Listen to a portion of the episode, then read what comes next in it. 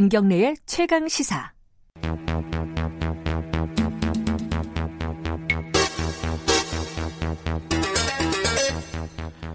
사건의 이면을 들여다보고 깊이 있게 파헤쳐보는 시간입니다. 추적 20분. 오늘도 두 분 나와 계십니다. 먼저 한겨레신문 김한 기자님 안녕하세요. 네 안녕하세요. 그리고 박주은 변호사님은 어, 차가 막혀서 3분 정도 늦는다고 합니다. 오늘 비가 많이 어, 올 때 비 많이 네, 왔어요? 비 많이 왔습니다. 아, 비가 많이 와서 어, 차도 많이 막히고 네. 사고도 날 수도 있으니까 다들 조심하시기 바라겠습니다. 우산 아직 안 나가신 분들 우산 챙기시고요. 오늘은 이스타항공 얘기를 할 건데 네.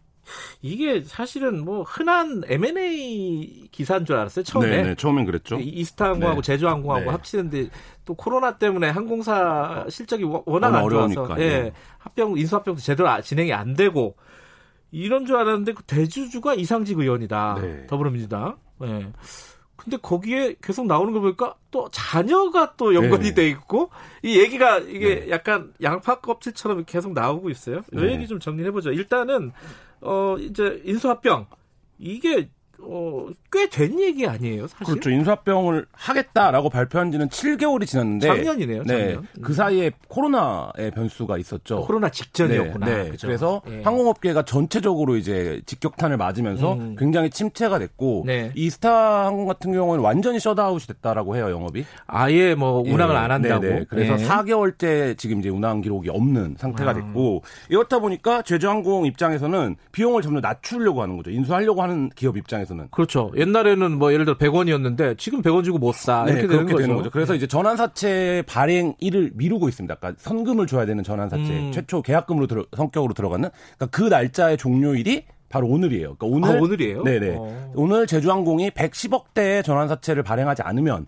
그이 이 딜은 종료되는 상황입니다. 음. 그 과정에서 지금 이 이스타항공의 지배구조, 소유구조가 굉장히 이상하다라는 음. 것들이 계속 보도가 되고 있고 그게 어, 결정적으로 이상직 의원과 그 자녀들 간의 음. 어떤 그 상속의 문제 예. 그리고 어떤 방식으로 이 돈을 차입해 왔느냐 음. 이것들이 전혀 지금 이제 어, 공개가 되지 않으면서 논란이 음. 증폭되고 있는 그런 상황입니다. 근데 사실은 어 이게 그 거기까지 넘어가기 전에 밖에서 보이는 사건은 뭐였냐면은 이제 조종사들하고 직원들이 돈을 못 받, 그러니까 월급을 못 받아가지고 막 네. 시위하고 네, 그렇죠. 월급 달라고 지금 네. 몇 달째 월급을 못 받았다. 이게 뭐, 뭐 100억이 넘는다 그러고요. 네. 아 200억인가? 200억이 넘는 예, 200억이 넘는다 그러고 여기서 사실 좀 출발한 게 있어요. 그러니까 이스타항공이 지난 몇 개월간은 사실 그러니까 항공업계가 어렵다라는 음. 거를 이제 상징적으로 대변하던 회사였어요. 그러니까 임금도 못 주고 항공 운항도 못 하고 그리고 네. 이제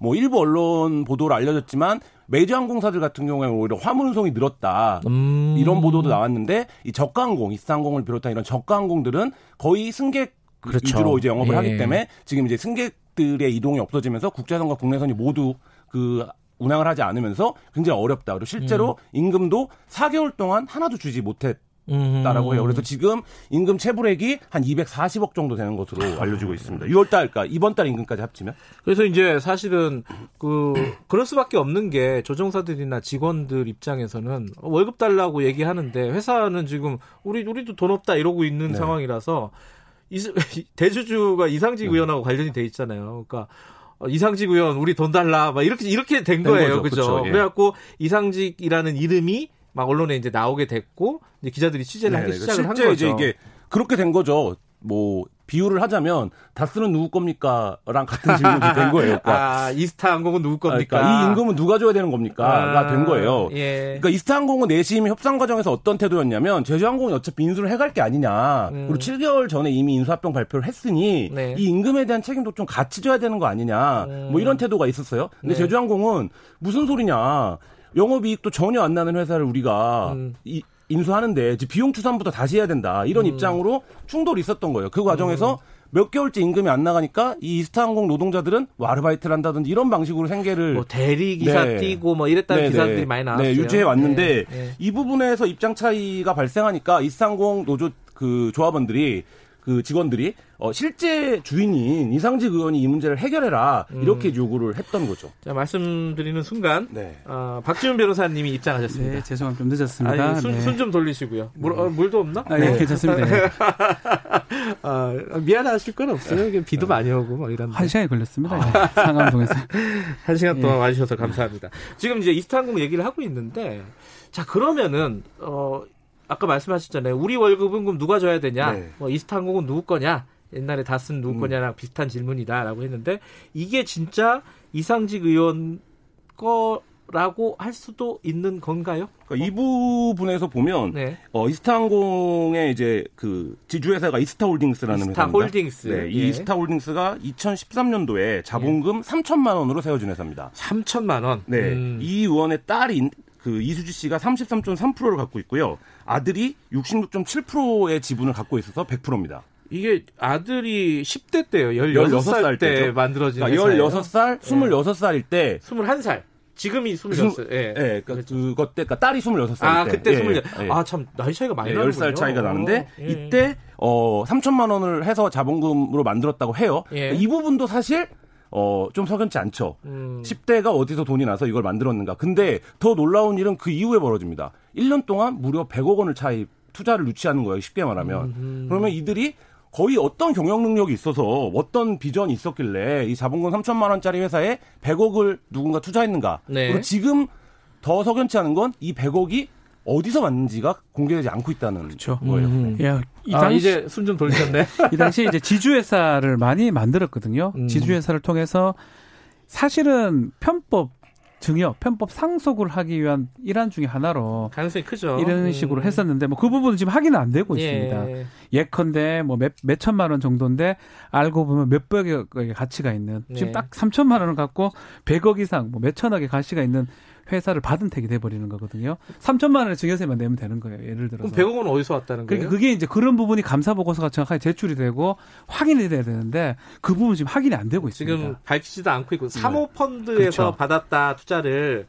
근데 그 사모펀드가 그럼? 항상 비공개거든요. 그러니까 그것도 말 못하는 거고 지금 예. 그죠? 감사는 의견 거절했다는 거잖아요. 그러니까 이게 쉽게 말하면 어떤 거냐면 아무것도 회사에서 오지가 않은 거예요. 그러니까 음. 뭐 현금 흐름표라든지 재무제표라든지 손익 뭐 대차 대조표라든지 뭐 손익 계산이라든지 이런 이제 회계 관련된 서류가 넘어와야 음. 그걸 보고 최소한 회계가 정, 적정한지를 판단할 그렇죠. 수 있는데 그 자료 자체가 없었기 때문에 아예 거절 의견을 낸 거거든요. 그러니까 이건 아예 회계 관련된 감사도 그 하지 않은 이런 상태의 회사입니다. 이게 사실상 페이퍼 컴퍼니라고 볼수 그렇죠. 있죠. 일본에 맞죠. 그 실제로 주소를 기자들이 네. 가서 확인해 보니까 어 그냥 레지던스 있는 건물이고 네. 이제 오피스가 없다는 네. 거고 직원 한 명인데 그 한 명이 이제 딸인 딸, 것 예. 같다 뭐 이런 아니 거고. 거주하는 것으로 확인되는 아. 그러니까 뭐 영업 이익도 안 날 뿐더러 말 그대로 지주회사 하면서 페이퍼 컴퍼니. 페이퍼 컴퍼니다 이렇게. 보는 게 맞는 것 같습니다. 그리고 이제 상속인지는 모르겠지만 어쨌든 100억 원이라는 출처 불명의 어, 투자금이 유치가 된 거고 그렇죠. 3천만 원짜리 회사가 네. 당시에 아들은 특히 또 미성년자였고 미성년자였고 저는 약간 좀 의아했던 거는 아들은 3분의 2인데 딸은 왜 3분의 1이냐 남녀 평등에 위배된다 생각이 어, 뭐 현행 민법상으로는 딱 막 남녀 구별 없이 균분하게 상속하도록 돼 있거든요. 네. 근데 뭐 본인이 뭐 원하는 거니까. 자, 어찌됐든, 그, 이스타 홀딩스라는 데가, 어, 갑자기 만, 아니, 만들어져서 투자금을 100억 원을 유치해가지고, 이스타 항공의 지분을 사들이게 되는 거지 않습니까? 네, 근데 그 지분을 어제, 이상직 의원이, 어, 포기하겠다. 네. 어, 화, 저, 뭐라, 뭐라 그랬죠? 헌납. 어, 헌납하겠다. 네. 어, 이랬는데, 이게 또 의미가 없다는 그러니까 얘기도 있고, 이게 무슨 말이에요? 그 이게? 지분을 포기해서 그 가치가 얼마나 되느냐가 중요한데요. 예. 그 사실은 다 이거를 한다고 하더라도 예. 이익 자체가 얼마 안 남다는 안 남는다는 겁니다. 그래서 음. 지분을 헌납하든가 지분을 포기하든가 하더라도 사실상 손해를 보거나 사실상 그 뭐 더 들어가는 비용은 좀 적어 보이는 상황이 아닌가. 그래서 음. 이런 어떤 좀 공표를 한 게 아닌가 이렇게 많은 추측을 하고 있습니다. 근데 이게 그 예. 이상직 의원 측 입장이 바뀌었어요. 그러니까 일주일 전에는 네. 어, 우리가 집, 매, 정상적으로 인수합병 이루어지면 우리가 이만큼 지분을 갖고 있지만 사실 이것저것 비용들을 쓰고 제외하면 남는 돈이 거의 없다. 음. 이렇게 이제 일주일 전에 입장을 밝혔어요. 이게 공식 입장이었습니다. 일주일 전에. 예. 근데 어제 제, 어, 지분 헌납을 발표하면서 뭐라고 했냐면 어, 희생하는 거다. 통큰 결정이다. 이렇게 얘기를 했는데 그러면 논란이 처음 제기된 일주일 전에는 그 지분이 별 의미가 없는 거다. 음. 지금 현재 구조에서 인사병 국면에서 이렇게 설명하다가 네. 어제는 갑자기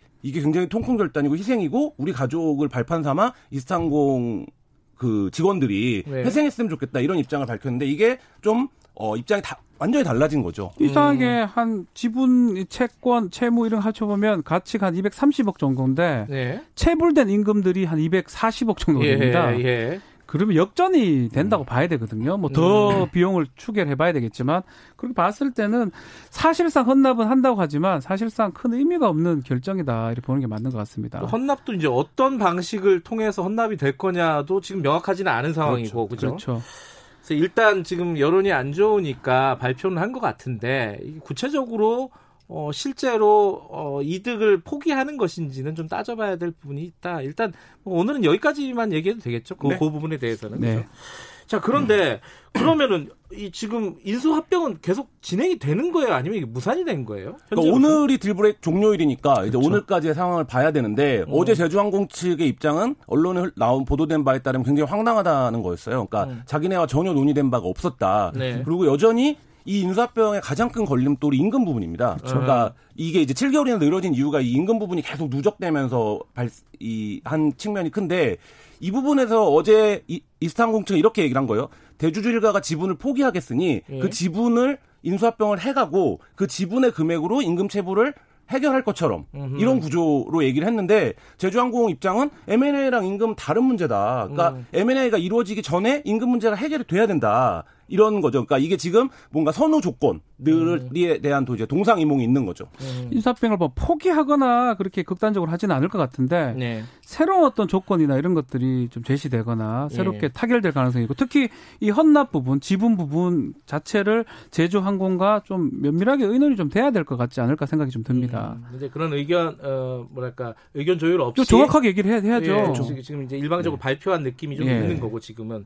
근데 이제 발표하면서 이제 두 가지 약간 해프닝이랄까요? 좀, 좀- 좀 의아한 부분이 눈에 보이는 게 좀 의아했던 거는 이상직 의원이 직접 얘기를 안 하고 네. 뭐 아들 딸이 얘기한 것도 아니고 뭐 회사 전무 뭐 이런 사람들이 보좌관 출신의 경영기획 예, 그 그런. 사람들이 나왔고 이게 회계문을 읽는 거는 조금 보기가 좀 그렇더라고요. 또 현역 의원이라기 의원이기 때문에 또 그랬던 측면도 있는 것 같아요. 그리고 음. 아 자, 자녀들은 또 증여나 편법 상속 문제가 또 될 수 있기 때문에 그렇고 그러다 보니까 좀 이상한 모습이 그러니까 책임자가 같아요. 얘기하지 않고 예. 직원들이 나와서 얘기하는 듯한 이상한 느낌? 모습이 돼버렸어요. 그게 하나가 있고 근데 또 하나는 민주당 쪽 대변인이 네.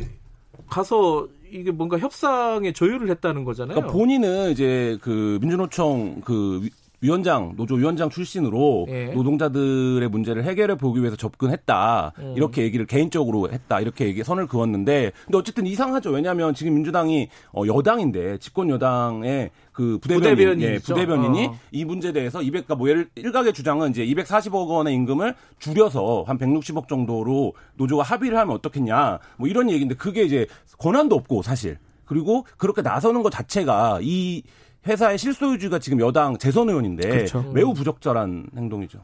그 이스탄공 노조 위원장은 나 그 사람 얼굴 본 적도 없다. 뭐 이러고 있어. 물론 이제 실제인지 네. 아닌지 모르겠지만은 네. 뭐 그러고 있어가지고 음.